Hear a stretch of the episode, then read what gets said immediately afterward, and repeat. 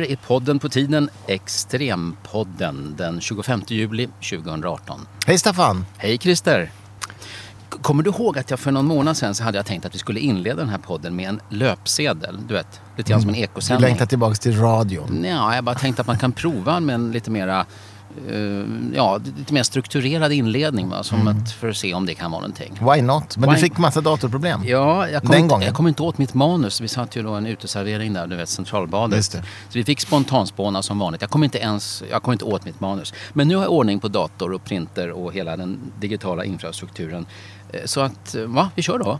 Okej då. Podden på tiden idag. Extremt väder och extrema skogsbränder. Men är också debatten om bränderna extrem?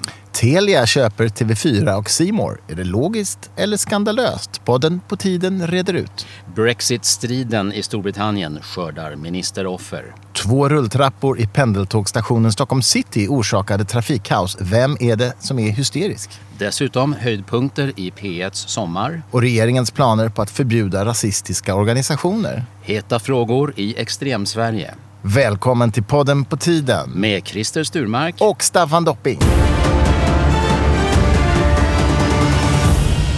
Ja, det där var väl inte så illa.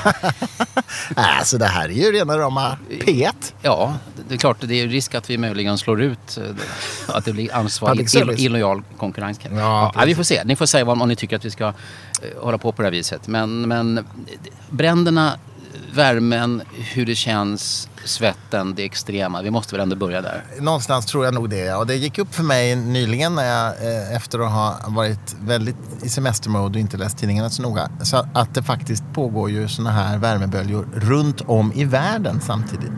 Jaha. Japan har kallat sin värmebölja för miljö, eller naturkatastrof. Naturkatastrof är det klassat som. Och, eh, och, och Grekland och, och England och ja, det här är liksom lite överallt. Jag undrar, finns det ett samband här? Vi kanske ska berätta var vi sitter förresten idag. Ja, vi, brukar, vi brukar vara på restauranger men idag sitter vi i min trädgård här i Nacka. I en soffa. Ja, det är faktiskt en bäddsoffa. Den står här tillfälligt. Men just nu så är det en soffa med, med matta och, och, och köksbord under mitt äppelträd. Ni kan se detta på eh, en bild som vi kommer att publicera. Ja, och eh, alltså den här värmen är ju gynnsam för att spela in podden utomhus. Tveklöst, tveklöst. Jag tycker dock att när det går upp till 29 och över till 28, 29, då är det jobbigt tycker jag. Det är för varmt. Om jag måste jobba ordentligt eh, utan uppehåll och om jag måste vara klädd på något speciellt sätt, då tycker jag också det är jobbigt. Mm. Men för det första jobbar jag nästan inte alls just nu och jag får vara klädd precis så jag vill. Ja, jag ser det. Eh, Och det är ganska lite det. Jo, nej men visst. Jag har badat flera gånger i, om dagen nästan i, i, i havet eller badtunna hemma. Så att, eh, det är ju det sättet man klarar sig på. Ja, det här är i alla fall varmaste sommaren som jag minns de senaste 25 åren. Ja, gud, Så att jag har det- inget minne av något liknande. Men varför händer det i hela världen samtidigt? Eller inte hela världen, men flera ställen. Ja, Är det miljö, Ja, ja. global, global warming? jag har ingen aning för att eh, är det, så, det, det kan ju vara så att det är väldigt mycket mera av, av skogsbränder och värmeböljor än vanligt. Men det kan också vara så att, att de här me- mediala logikprinciperna gör att eftersom det är så stor nyhet Ja. i Sverige så uppmärksammar vi andra saker mer än vi skulle ha gjort ett vanligt år. Ja, så kan det vara. Så, och, och det, tyvärr går det svårt att veta det. Ja. Så att, eh, dessutom, även om den här värmeböljan är väldigt jobbig för många, för att inte tala om de här enorma skogsbränderna. Det är ju verkligen det är ingen liten sak, även om jag har synpunkter på hur det här har skildrats. Va? Men även om det här är en väldigt stor händelse den här sommaren så säger ju många forskare att vi kan inte säga säkert att det här beror på klimatförändringarna. Nej, nej. Men det är klart att den här sortens skogsbränder kommer bli vanligare på grund av klimatförändringarna. Mm. Och det, det, de sa ju på 19 idag att det är ju liksom de mest omfattande skogsbränderna i modern historia i Sverige. Så det är ju stort. Ja, det här Västmanland för fyra år sedan, som också var ett valår förresten. Det har ju varit det största hittills. Va? Då var det tydligen 12 000, ja nu är jag osäker, det var det 16 000. Det var mm, kring 12, 13, 14 000 hektar i alla fall. Och det var så enormt detta. Och nu ser det ju betydligt mer än så sammanlagt då. Och SVT, SVT Nyheter hade en sån här interaktiv karta där man hade gjort en cirkel som visade hur stort område det är som totalt sett brinner i Sverige. Så kunde man flytta den där cirkeln på kartan till sitt eget och då såg jag att liksom hela Lidingö eh, liksom säga, typ fyra Lidingö brinner just nu. Mm. Det, och även, och samtidigt Nacka där jag bor och en stora delar av Stockholm. Det, Mm. det, är, alltså, det är ett enormt topp. Så det, det var Enormt. väldigt åskådlig. Det var en bra grej tycker jag. Pedagogiskt. SVT Mm. Nyheter gjorde där. Men alltså de, de sa också på nyheterna alltså att skog för, till ett värde av 900 miljoner kronor har alltså brunnit upp. Ja. Det är rätt mycket. ja, visst men det, det är Och en ju... hel del av det är privatägt. Ja, det är ju det klart. Men det finns försäkringar. Alltså, Jo, jag, jo. jag måste säga så här. Det här är naturligtvis ovanligt. Det är mycket mer eh, än det brukar vara. Det är massa saker som förstörs. Men är det verkligen en katastrof för Sverige eh, rent effektmässigt? Ingen människa har omkommit vad jag vet till följd av den här branden. Mm. På ett dygn så var det ju 70 personer i Grekland och så såg jag att i Laos var det någon översvämning, eh, någon damm som, som rasade samman, eller kollapsade som det heter på, på översättningssvenska. Eh, där, händer- när, när massa människor dör, då, då tycker jag man kan ta i. Va? Men jag måste säga att det här är en, en, en stor händelse som jag inte vill kalla för katastrof. Däremot kan man möjligen tycka att, att det avslöjar katastrofala brister inom svensk beredskap. Det kan man möjligen säga. Eh, Men nu, är det, nu görs det här till en valfråga från både från vänster och höger, detta med bränderna. Och jag måste säga att jag tycker inte att det, Men det kan, ju smakar vara, bra. det kan ju vara katastrof för en eh, skogsägare. Ja, men vadå? Katastrof i det privata kan ju vara en mycket mindre Ja, sak jo, naturligtvis. men vi talar om på nationell Ja, basis. mm. Nej, men vad tycker vad du liksom, om politiseringen av, av Ja, brandsituationen? men det är oundvikligt. Det är valår. Liksom allt politiseras ju nu. Allt. Det, ja, men alltså, det någon man kan väl hålla emot lite grann. Framförallt om man inte själv står på, på en lista och, och vill bli omvald. Så kan man kunna försöka kyla ner eh, frågan lite grann. Alltså, jag, jag vet inte, jag tycker det, det är svårt. Det är svårt att orka med att följa medierna när det blir så mycket utspelsmässigt. Och det här är typ... Menar, oppositionen vill ju nu visa att, att den här regeringen har varit så jättedålig på beredskap. Och, plus att det är en massa människor som nu vet exakt vilken sorts plan som borde vara baserad i Sverige. Som Sverige borde äga självt och styra självt och så vidare. Jo, jo, visst. Samtidigt som det är en massa övertoner när det kommer hjältar från Polen. Nu står människor på motorvägsbroarna i Sverige och vinkar och jublar med tårar i ögonen för här kommer dessa frivilliga hjältar från söder och räddar oss. Det är här. dramaturgi. Mm. Ja, ja, och min gissning, det är ju jättebra att de kommer hit och jag tycker det är jättebra att EU har en, den här krismekanismen och Mm. det här centret va, som ERCC tror jag att det förkortas. Eh, men eh, det är ju jättebra. Men att, att göra dem till hjältar, de gör sitt jobb, de har fått De betalt. får betalt, jo jag vet. Så Eh, det, ja, ja, fri- nej. Frivilliga organisationer i Sverige, det, det är idealistiskt. Det finns massa människor som faktiskt kan man tycka fantastiskt. De gör det här altruistiskt och de får ingenting för det och så vidare. Men de, det här är en del av EU-samarbetet. Ja, jag vet. Det är konstigt. Men det, det, det är ju ren mediedramaturgi. Det är ju liksom rent det, det är jag, trött, jag är trött på sånt. Ifrån den på... jag får Du vill ha superrationalitet i Ja, alla is, led. i, jag vill ha en robot som berättar vad som har hänt det senaste dygnet. Det blir inte så spännande, Staffan. Lät inte jag väldigt liten robot här? Jag blev rädd för mig själv. Du, det har hänt en del andra intressanta saker som jag faktiskt tycker vi ska prata om. Alltså, Feministiskt initiativs märkliga eh, utspel från en av deras riksdagskandidater. ja, just det. En intervju i tidningen Feministiskt perspektiv. Ja, precis. En e-postintervju, någonting som blir allt, allt vanligare. Du vet. Och då skickar tidningen några frågor på e-post till en person. Mm. Och när den är färdig med sin egen bedömning eller PR-arbete så skickar den svaren och så har artikeln är klar. Ja. Ingen behöver ens läsa. Man behöver inte ens läsa det, man bara publicerar. Jättepraktiskt. Jättebra. Men- AI.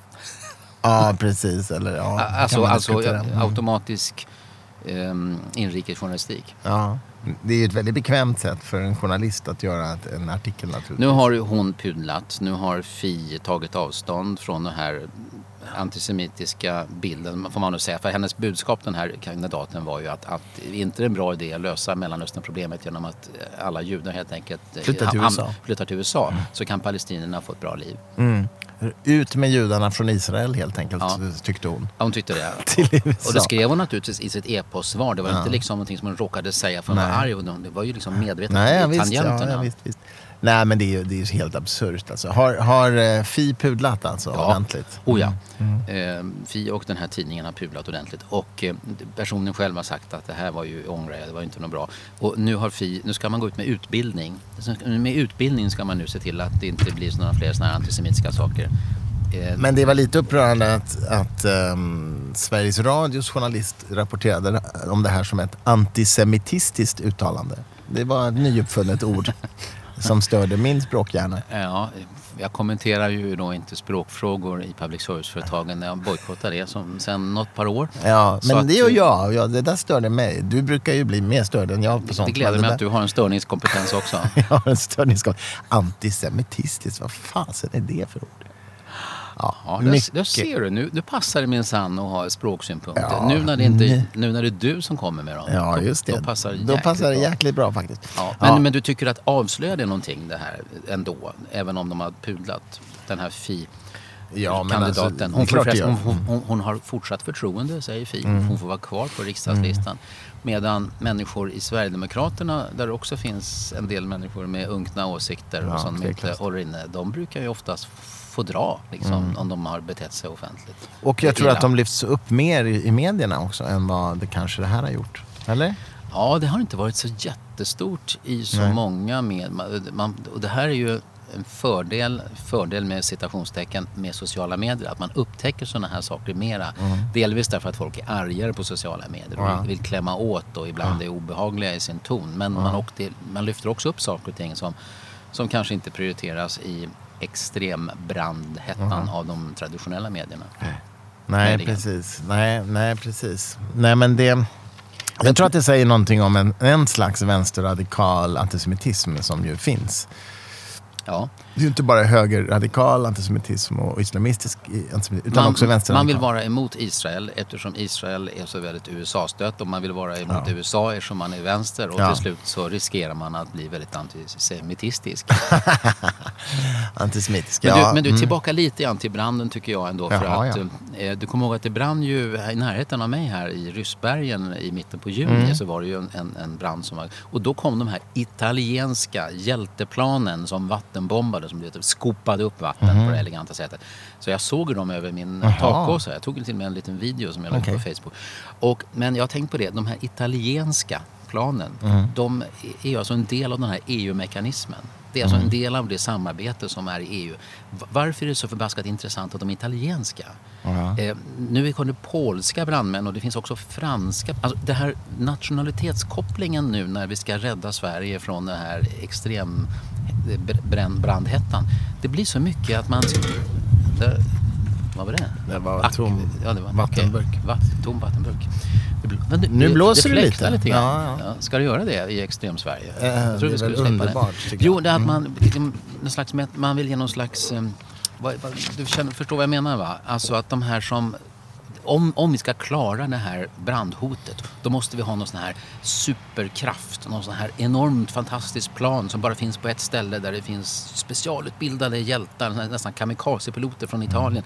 Ungefär som, men det här är ju en resurs som, som EU har anordnat och den här råkar visserligen vara placerad i Italien. Sen finns det andra plan som är i Frankrike, finns i Tyskland och, och Sverige har i åratal genom Räddningsverket skickat minröjare och, och brandmän till och, och du vet folk som räddar efter jordbävningar i andra länder. Det är ju jättebra. Men det är inte så att att de gör det därför att de har liksom blivit frälsta utan det är, det är en del av ett eh, planerat arbete och de får betalt för det. De får lön för det. Ja, jag, vet inte, jag, blir, jag är lite störd av de här hjälteglorierna kring människor från andra länder som, som nu gör sitt jobb inom EU-samarbetet. Nej, men jag förstår vad du menar. Det, det är ju en slags, en slags behov av att skapa ett narrativ, en slags berättelse liksom, som är så här, berör. Ja, och det ska framstå som att det är nästan omöjligt att göra det här jobbet. Men tack vare de här unika resurserna som vi vill gärna göra, sätta en, en gloria över så och sen är det en del som tycker att men egentligen är det för jäkligt att inte Sverige har egna plan. Att vi har svenska piloter och att de står och det är liksom en blå, blågul stämpel utan Det ska vara närproducerat. när, när, närodlade, Närodlade plan. brandbombningsplan. Ja.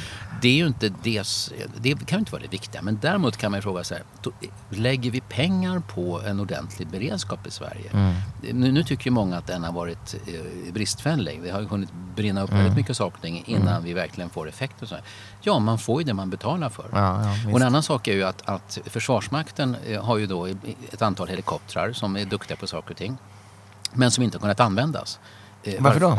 Ja, skälet är ju att för, det första så har det ju inte funnits eh, Eh, utbildad personal och delvis eh, alla har inte full utrustning för att, att eh, bekämpa bränder. Varför har de inte det? Jo, för att riksdagen har beslutat att Försvarsmakten ska inte ha eh, eh, resurser och kostnader för sånt som inte tillhör det militära försvaret. Det var alltså ett beslut som fattades 2004. Man sa ni, ska, ni får inte alltså köpa in saker och ting för att det är bra att ha för Sverige. Utan ni ska bara göra... Alltså det var ju ett politiskt beslut som jag kan ha kritiska synpunkter på. Men det är ju inte liksom för att de är dumma utan i så fall är, ju, är det politikerna som har fattat dumma beslut och då har vi ju röstat fram dumma politiker i så fall. Så det är helt och hållet en, en effekt eh, av, av politiska beslut. Och därför blir jag, eh, för jag har en liten dålig magkänsla när flera rikspolitiker eh, nu håller på och liksom twittrar som galningar om, om liksom det där enskilda planet och den där brandslangen där och den här insatsen på just den där eldhärden här. Nästan som om det var politikerna som bekämpade bränderna. Det är faktiskt de som fattar beslut om resurser, organisationer och mandat och sånt där. Och eh, det är viktigt nog. Men när det handlar om att, att släcka bränder så är det räddningstjänsterna i kommunerna och tillsammans med länsstyrelser och, ett antal myndigheter. Så att jag tycker att det är jätteviktigt att förstå att politiker fattar beslut om pengar och lagar. Eh, myndigheter och tjänstemän eh, i kommuner och sånt där gör jobbet. Det blandas ihop korten ibland. Men du, apropå katastroflarm. eh, Jag läste idag, visste du att i början på det här året så gick det ett falskt missilattacklarm på Hawaii?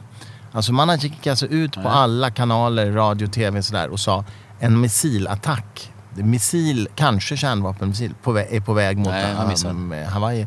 Ta skydd liksom. Och först 38 minuter senare så kom det en, ett meddelande om att det var fel. Falskt larm. Det är ganska läskigt. Mm.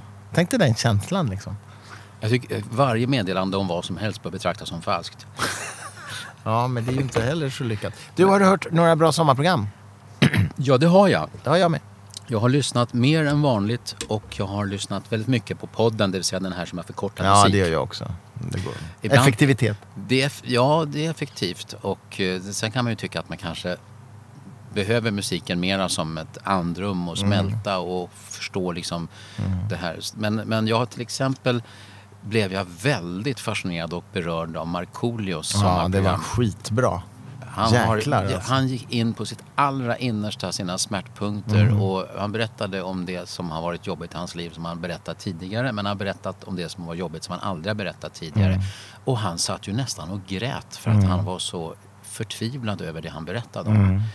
Mm. Eh, och- fantastiskt program. Ja, och väldigt självutlämnande eh, mm, på ett sätt som jag tror att han hjälpte många, många människor. Han, man hörde att han ville att andra inte skulle göra, alltså hålla inne saker och ting så länge som han hade gjort.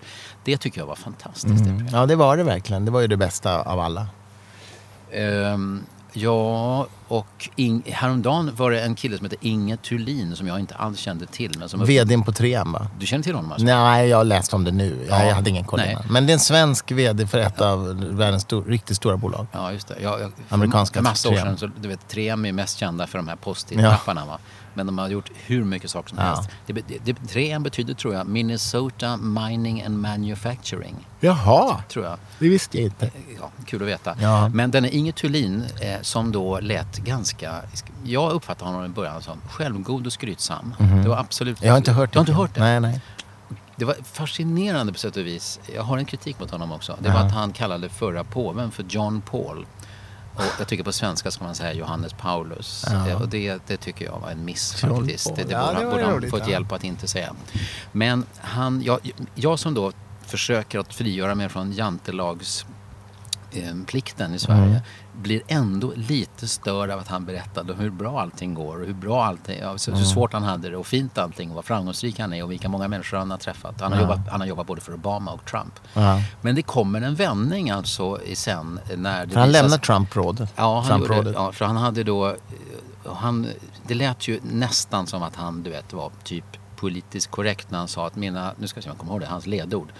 Eh, hållbarhet, mångfald och inkludering. Mm. Det låter ju som, det ska ju vilken 19-åring som helst säga, Ja. va? eller Eller sån här 30-åring. mantra. Men och han, han, Floskelmantra. han tycks ha menat det också. Så att när han då kungjorde då att han skulle lämna det här rådet, rådgivare som Trump, så, så var det just för att han kom fram till att det går inte ihop med mina tre kärnvärden. Och så. Nej. Eh, Men så att jag gick igenom en liten eh, kurva där när jag lyssnade med, med Thulin för jag tyckte att han var på plågsamt eh, självgod i början. va.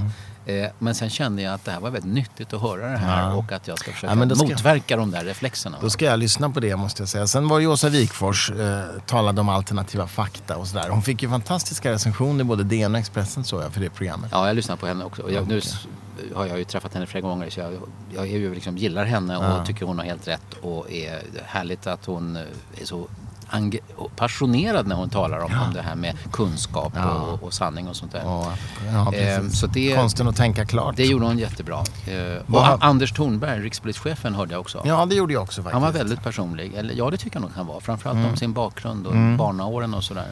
Och att han är så musikalisk. Ja. Han hade ju nästan kunnat bli eh, rocktrummis då. Han var väl replokalsgranne med Per Gessle va? Ja, Ja.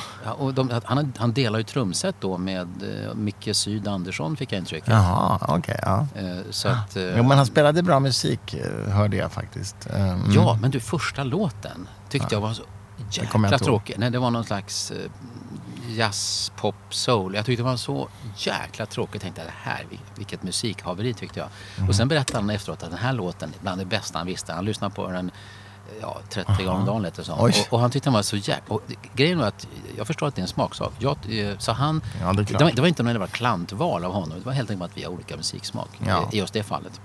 Men Tornberg var eh, också mycket lyssningsvärd tycker jag. Bland annat han berättade om hur, hur polisen jobbade, alltså säkerhetspolisen då, det var när han var på Säpo för att eh, Mm. Just det, stävja stopp. det här terrorhotet mot Jyllands-Posten. Ja, just det, precis. Som de lyckades förhindra.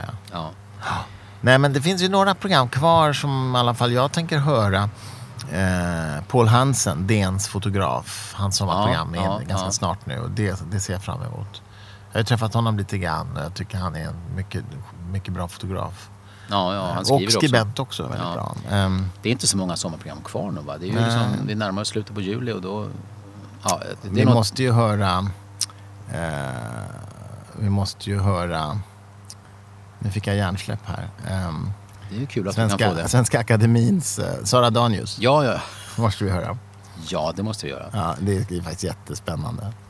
Och Petra Mede vill jag ju höra eh, också. Det kan Mm. bli kul. Mm. Ja, du förresten. Eh, jag blev, jag, det kom ju för ett tag sedan här att Telia hade planer på att köpa Bonnier Broadcasting. Det vill Mm. säga där TV4 och in, ingår. Och jag tycker det är så konstigt. Telia är liksom ett visserligen väldigt kompetent eh, telekomföretag som ju hade det tufft för några år sedan. Men att, att te, det är 37 procent staten, ä, staten äger 37 procent av Telia. Hur, hur kan ett delvis statligt telekomteknikbolag köpa ett stort medium som TV4? Alltså jag, jag häpnade verkligen. Men jag förstår att Mm. jättemånga som säger att det här är helt logiskt. Det är Thomas Mattsson till exempel, Mm. Expressens chefredaktör. Det är logiskt. Och eh, Janne Scherman som ju brukar vara superkritisk mot mediekoncentration skrev i Resumé häromdagen eh, väldigt, um, ska vi säga, icke-kritiskt eh, om den här affären och beskrev. Men du menar att, den hängde ihop med... att tv-kanalen blir li- lite lätt statlig, menar du? Ja, ja och äv- men även om Telia skulle säljas, inte utförsäljas utan säljas så att det helt, alltså inte blir statligt alls. Även om det så att säga, blir ett telekomföretag som inte har statligt ägande så är det ändå diskutabelt tycker jag att ett sånt teknik och distributionsföretag ska också ha en, en speciell kärleksförbindelse med en av innehållsleverantörerna. Ja, men det finns massa andra radio och tv-företag som, som levererar program och som inte vill, ska bli särbehandlade helst. Va? Nej. Nej, men visst så är det ju. Men det, det, det ligger ju i hela teknikutvecklingens riktning det där att, att, att den typen av affärer görs i sig. Så det, ur det perspektivet tycker jag inte det är så konstigt. Men det kanske är olämpligt. Det kan hända. Ur ett mediepolitiskt perspektiv. eh, men Om man bara liksom släpper loss det som råkar hända på grund av naturkrafterna, då undrar jag vad som händer i vår värld. Ja, ja. Ja, nu vet jag att Mikael Damberg, näringsministern, han har ju liksom sagt att det här ska vi nog bli två om ungefär. Det Jag, tror han- jag tror inte han kan förhindra det. Hur mycket äger staten av Telia idag? 37 procent. Ja, de har ju alltså inte en, inte en majoritet då. men alltså du vet, Ja, som nej, politiker Ja. så ligger en hel del av makten ligger att man faktiskt kan eh, bilda opinion. Ja, och jo, använda. Sin, Jo, sant. sin tal och Ja, intressant. Så det är inte säkert att affären går igenom alltså? Nej, det tror jag inte. Trots att jag läste en, en kommentar i Dagens Nyheter som helt och hållet lät som att eh, nu är det gjort, nu är det köpt, nu äger staten, eh, nu äger Telia TV4 och Simor. Trots att det absolut Mm. är, ju, det är ju en plan. Så vitt jag vet så finns det ju inte några papper skrivna, pengar inte utdelade, aktier Nej. förflyttade och man måste ju säkert lyssna på Konkurrensverket och sånt där. Så Mm. det är nog lite öppet. Men jag, jag hajade till i alla fall för att eh, jag, jag, är inte, jag är inte van vid sånt att Telia ska äga stora medieföretag. Du, vad var det du tänkte kring eh, rulltrapporna? För det har vi inte pratat om va, ännu. Eh, Ja just det, jag har, jag har lite, haft lite bråk med folk på Twitter därför att jag, har, jag tycker att de här rulltrapporna, det är alltså 50 rulltrappor i denna gigantiska Stockholm city. Det är alltså en pendeltågstation som ligger nära T-centralen och nära Stockholms central. Men den är bara för pendeltåg. Och den är, du vet, Citybanan byggdes för 17-18 miljarder kronor i 10 års tid. Det är alltså ett jättebygge för att liksom kunna, det ska fungera bättre. Med, med, och den här trafiken berör hela Sverige kan man säga. Det är inte alls... Och då när jag skrev på Twitter att att när de här efter bara ett år så är det rulltrappor som havererar. En som är farliga så man måste stänga av alla rulltrappor och stoppa hela stationens trafik. Då är det nog en skandal på något vis. Och då får jag en massa synpunkter på Twitter om att det är så fånigt att vi i Stockholm vi är så 08-fixerade. Oj, oj, oj, är det två rulltrappor som står stilla? Måste ni gå i rulltrappan? Då förstår vi att ni tycker att nationen är under hot. Så, så beskrev de det hela. Va? Och Ungefär som att det var två rulltrappor, lite korta rulltrappor som man fick gå i. För det första så är väl rulltrapporna typ 70 meter långa. För det andra så är det så att det är 50 rulltrappor och inte två. Men det är två rulltrappor som man, det var en som havererade va? där folk började rasa baklänges. Och så var, hittade man snabbt en till där det verkligen var trasiga saker. Och då valde man ju att stänga av alla 50 rulltrapporna och all järnvägstrafik på Stockholm city. Alltså tågen stannade inte, man kunde inte gå av och inte gå på. Eftersom det här är helt det går inte att ha eh, den här stationen i gående gång med 150 000 resenärer om inga rulltrappor rör sig. Det är ju inte så att det finns några stentrappor. Utan, och det, för många människor är det skitjobbigt att ta de här kliven i, rull- i en stillastående rulltrappa. Men då hamnade jag som sagt var i bråk med människor som tyckte att, att vi stockholmare, vi, oja, vi gnälliga och ojar oss för två rulltrappor som står stilla. Då tyckte jag att det var lite fjantigt faktiskt. 150 000, menar, eh, om det var 150 000 personer som, som i, å, i flera dagar plötsligt inte kunde färdas eh, i, i Sundsvall till exempel. Skulle det vara en nationell nyhet. Det skulle inte vara bara en lokal nyhet om är 150 000. Men jag, uppfattar att det finns ett Stockholms hat eh, på en del håll ute i landet. Och jag tycker inte Stockholms hat är bättre än landsbygdsförakt. nej. nej. Så det är bakgrunden till att jag Ja, vi hade ju det i vårt löp här ju. Ja, vem det. vem är det som är hysterisk? Är det, vi, är det vi som bor i Stockholm eller Nacka som är hysteriska? Men du, en annan sak som vi också hade i vårt löp som jag tycker vi ska prata om. För rulltrappor i all ära, men regeringens planer på att faktiskt förbjuda eh, rasistiska organisationer. Och det, det som är så spännande med det här tycker jag, det är ju att det här är ju så att grundlagen ändrades för bara åtta år sedan. 2010 kom det alltså till en paragraf eller en skrivelse i grundlagen som lyder så här. Föreningsfriheten får begränsas endast när det gäller sammanslutningar vilkas verksamhet är av militär eller liknande natur eller innebär förföljelse av en folkgrupp på grund av etniskt ursprung, hudfärg eller annat liknande förhållande. Och det här är alltså lag 2010 1408.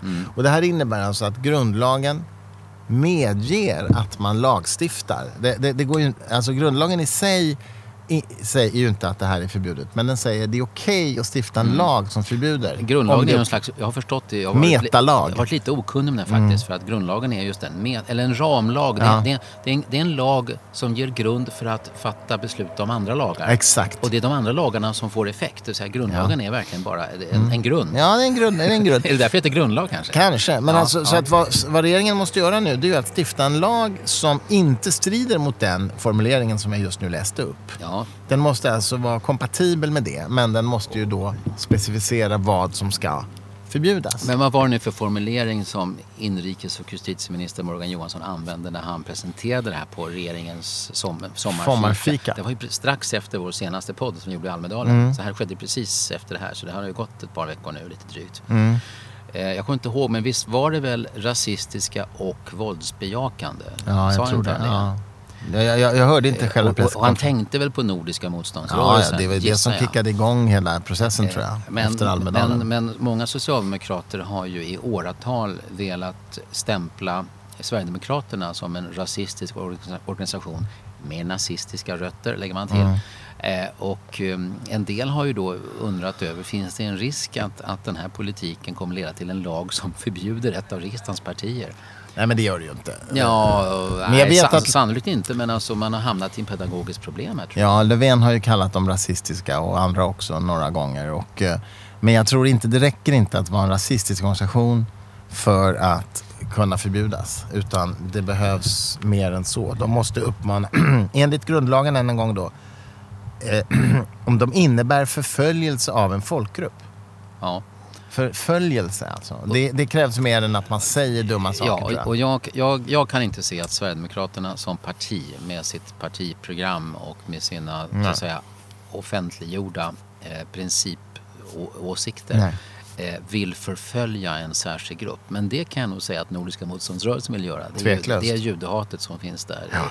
Plus att alla personer som eh, så att säga, är utomeuropeiska kallas ju för rasfrämlingar Ja. eh, på den här Nordfront. Nej, men de är ju som en sekt liksom. Det är ju en sekt. Ja, och våldsbejak. Mm. Det finns, jag vet i och för sig att det är någon som har sagt där att vi ska eh, undvika våld. eh, Men, men det är nog bara tillfälligt. Det är bara Ja. just nu tror jag. Så att jag, jag avskyr naturligtvis Nordiska motståndsrörelsen och vill göra mycket för att den inte ska kunna bli ett större hot mot, mot Sverige och, och vår, vår samhällsordning här. Men jag är jävligt rädd faktiskt för det här med att förbjuda organisationer. Jag, jag, är, jag tycker väl att det är en ganska farlig grej. Vi det är helt okej att vi diskuterar det men jag tyckte att den här, det framfördes det här förslaget och det, jag tycker inte att det ifrågasattes så mycket i, i debatten. kanske var eh, sommarhettan då efter Almedalen då. Men, men riskerna med det här och eh, exakt och avgränsningen och sånt där. Jag, jag är som föreningsfri. Jag, jag har varit stolt. Jag som är så sällan är stolt, på att säga. Eh, jag har varit stolt över de här demokratiska, de här grundläggande demokratiska värdena i Sverige som jag lärde mig i skolan då. Och demonstrationsfrihet, yttrandefrihet, tryckfrihet, mötesfrihet, demonstrationsfrihet. De där grejerna har jag uppfattat och de, de gäller ju även mot det, om det som vi tycker illa om. Ja, jo, men visst är det så. Men det, alltså, Nordiska riks... Vad, vad heter de? Nordiska motståndsrörelsen. Ja. Är ju... Det är ju ingen förlust, eh, så att säga, om de inte tillåts. Däremot måste man ju göra en konsekvensetisk analys. De kanske blir farligare om de blir förbjudna och går underground. Den möjligheten finns ju. Ja, men ska, ska man resonera så att ja, visserligen är det bra med föreningsfrihet men just den där föreningen kan väl, jag säger inte liksom förlusten, då- har man verkligen redan där börjat tumma på att det är en, en god idé med föreningsfrihet. Jo visst, men vi har, ju, vi har ju begränsat yttrandefriheten också. Du får ju inte hetsa mot folkgrupp till exempel. Det är också en inskränkning för yttrandefriheten som inte finns i USA till exempel så vitt jag vet. Deras yttrandefrihet är vidare än vår. Ja, men den är åtminstone väl diskuterad innan, vi, innan hets, hets, hets mot folkgrupp blev den här typen av, av, av brott. Sen vet jag, på, på min Facebook är det några personer som har skrivit så här att, att om man säger att man är nationalsocialist så kan man egentligen gripas direkt. För då har man redan då begått hets mot folkgrupp bara genom att säga det. Finns det de som tycker. Ja, det är ju konstigt Och förstås. redan innan du har sagt liksom att, att judar borde utrotas. Redan, Mm. För det vet jag att du har i din skalle. Så att du, har, du har redan begått det här brottet. Bara du säger det. Det tycker jag är en mycket märklig Ja, en men jag undrar om det stämmer verkligen rent juridiskt. Nej, det finns personer som vill tolka den nuvarande Mm. lagstiftningen om, om hets mot folkgrupp på det viset. Eh, och jag, jag tycker att trots att det är mycket som oroar i vår utveckling så, så tycker jag att vi ska vara väldigt försiktiga med att börja tolka våra nuvarande lagar jättemycket strängare. Eh, däremot så, jag skrev ju en, en debattartikel om i, eller ja, jag skrev ju en, ett inlägg på min eh, blogg om att jag hoppas verkligen att man på något vis kan hålla eh, nazisterna borta från Almedalen nästa år. Mm. Ja, faktiskt. Eh, men då, fick jag någon reaktion på någonstans. här, Ja, ja, ja. Så du bryr dig inte om Ludvika då, där liksom nazisten har som, som centrum? De, där, får de hållas. Det är bara Almedalen som ska vara fri från nazister. Ja. Man, försöker, man försöker föra en, liksom en försiktig diskussion. Om, men då var jag naturligtvis... Ja, ja. Det är väl som kallas för whataboutism. Ja, just det. Ja, det tycker du är bra. Men, men de, det där då? Ja, ja, ja. Whataboutism, whataboutism, det är det, är- det är en trend som är jävligt jobbig. Ja, det är det verkligen. Du, eh, sommarens boktips då? Jag har just läst ut Leif GW Perssons memoarer om sitt yrkesliv. Faktiskt riktigt läsvärt. Det är någon som heter Ville Vingmutter. Ja, Mästerdetektiven Varför heter Ville den så? Hade han liksom Han kallades, öron? han kan, ja precis, när han var barn kallades han det. Det, ja, det, det, Och han ville bli mästerdetektiv ända sedan han var barn. Det är ganska roligt ändå att hans passion för brott är ju, har liksom funnits sedan han var litet barn. Och drivit honom hela livet. Är inte det rätt fascinerande? jo, men skrev inte han om det här i sin Gustavs grabb? Gustavs grabb, jo men inte om sitt yrkesliv. Den här går längre. Han skrev om det lite grann men den här går djupare och längre. Ja, ja. Jag såg att idag så berättar GV om hur han, hur han, hur han tjänar sina miljoner. Så att han är med, han är med varenda dag i, Ja. i kvällstidningarna. Och även i TV4 och SVT och alla andra kanaler. Mm. Men okej, den är läsvärd säger du? Ja, den är faktiskt det. Och han är ganska självutlämnande och självkritisk också. Men, Ja. men han, är, en- han är en karaktär. Jag har bara träffat honom en gång. eh, En, en Har, han, har han bara träffat dig en gång? Eh, Det var, och det var väldigt, eh, väldigt roligt faktiskt. Det var faktiskt väldigt roligt. Jag är glad att, att jag gjort det. Han höll låda kan man säga. Han I tre höll- timmar. Och du lyssnade? Ja, jag lyssnade väldigt mycket och skrattade. Men du, eh, det här nyheten som kom i DN för någon vecka sedan tycker jag var intressant. I, I några områden i Västerbotten här så har man bestämt sig för att stoppa försäljningen av fiskekort. Folk ska inte få fiska eh, öring och röding och någon, någon fisksort till. Vet du varför? Jo, det är så varmt nu så att de riskerar att dö fiskarna på grund av att det är så varmt. Och då, därför, alltså får man inte fiska fiskarna Va? För att de riskerar att dö. Det var lite konstig logik. ja, så, så inte det. Nej, det har jag missat. Ja, ja. Jo, det, det, Det var lite Risk udda. för fiskdöd i extrema värmen. Fiskekort stoppas.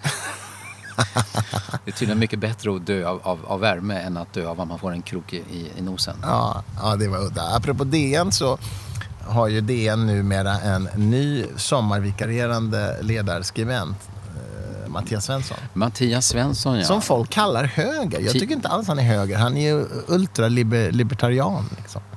Mm. Det är något helt annat. Det är liksom Folk en annan använder olika skal. Men han heter ju fortfarande Mattias Neo på Twitter. För han, Mm. han jobbade ju som redaktör på tidningen Neo som Mm, Paulina. Neuding Ja. var chefredaktör Ja, för. just det, just det. Hon är nu på kvartal. Eh, Ja, jag, jag hajade till faktiskt eftersom DNs ledarsida har haft lite andra vägar på, på senare tid.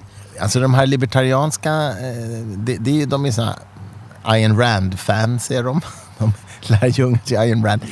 Och eh, det är ju liksom en alldeles egen kategori tycker jag. Det går inte att säga att de är höger eller vänster.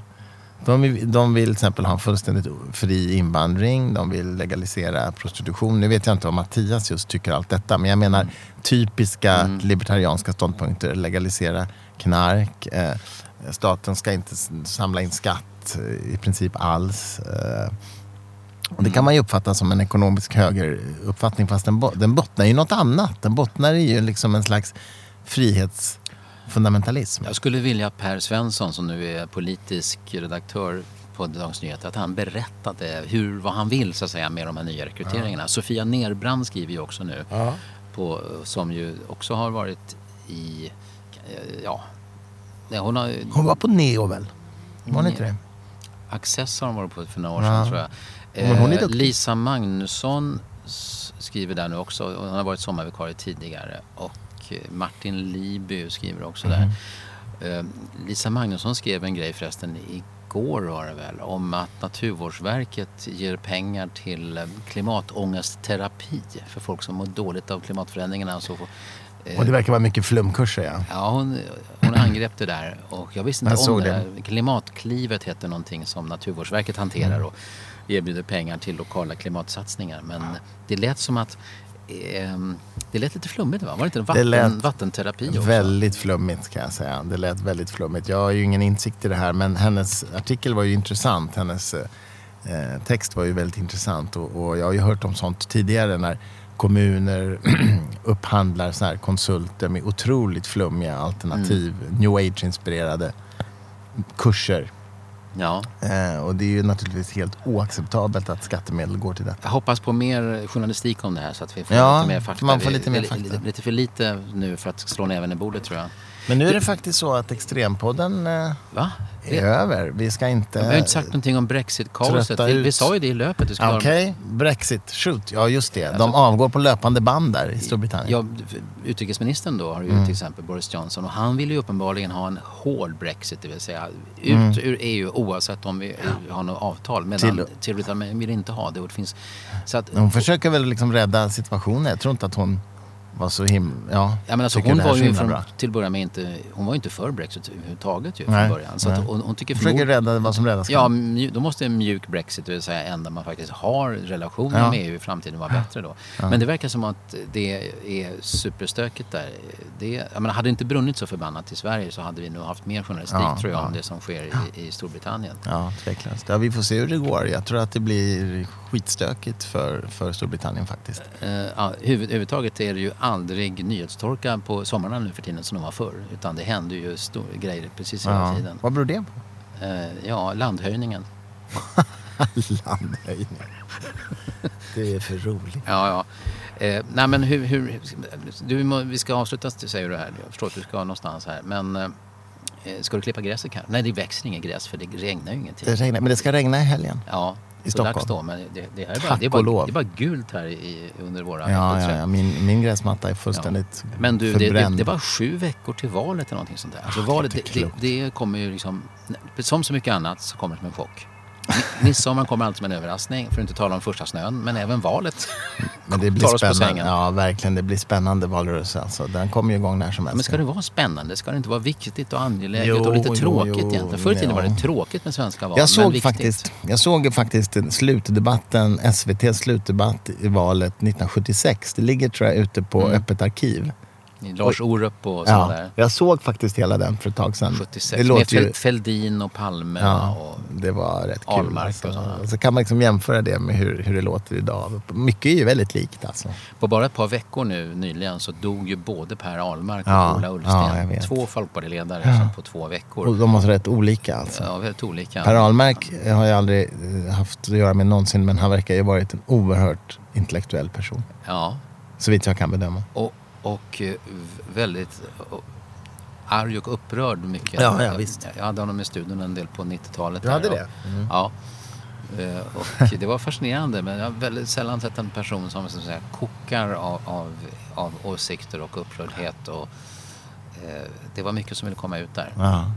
Ehm, Men så att det känns på något vis ändå att vi, det är någon epoks, du vet, Fälldin är ju död nu och det, det känns som att det är nya tider. Man bör, det är lätt att känna sig gammal när tiden går. Men du, vi kommer ju hinna göra några poddar till innan, innan valet. Sen har vi ju faktiskt, eh, det ska vi väl passa på att säga, den 12 september så har vi, eh, alltså mitt bokförlag Fri Tanke ordnar en valanalys eh, som du är med i. Är jag, är, jag med där? Ja, du är med i panelen och så, tillsammans med Stigbjörn Ljunggren. Omdömesgillt, mycket bra. Eller hur? Ja. Och då ska vi analysera varför det gick som det gick. Och den är då... Manuset är inte klart ännu. Nej, det kan man ju lugnt säga. Ja, På Taverna Brillo vid Stureplan där så kommer vi vara på kvällen. Eh, mer info på fritanke.se eller Facebook. ja. Men eh, det blir spännande. Då Ja. ska vi diskutera varför det gick som det gick.